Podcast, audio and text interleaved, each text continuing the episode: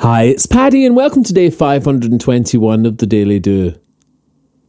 I suspect that you and I spend a considerable amount of our days inside, from school children into adulthood, at a screen or a desk, behind closed doors, in pleasant enough rooms between four walls, now and again stretching our eyes out of the window to the world that lies outside.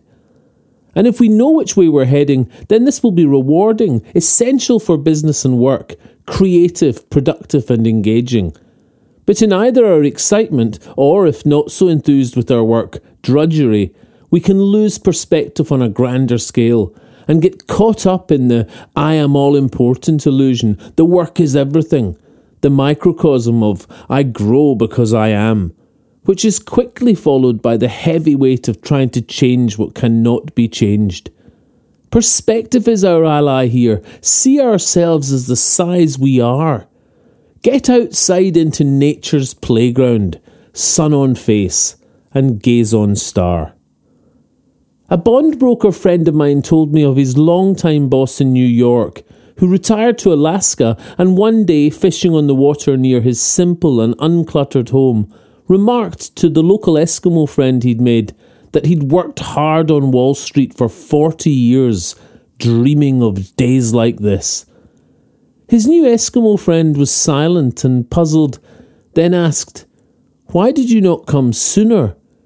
You could have been here all along. Stand back from click, scroll, call, and send. Take a long squint at your life. Are you struggling needlessly when you could just be outside? We are dust in a fleeting moment staring at the sky. And it makes that email less important when you stop and wonder why. Nature's playground beckons you, it fills your tank with that vital spark. So take the long drive down the coast or the walk back through the park. Wonder at the flower petals, birds, and trees and grass. Then set them beside your worry about how many Facebook likes you have.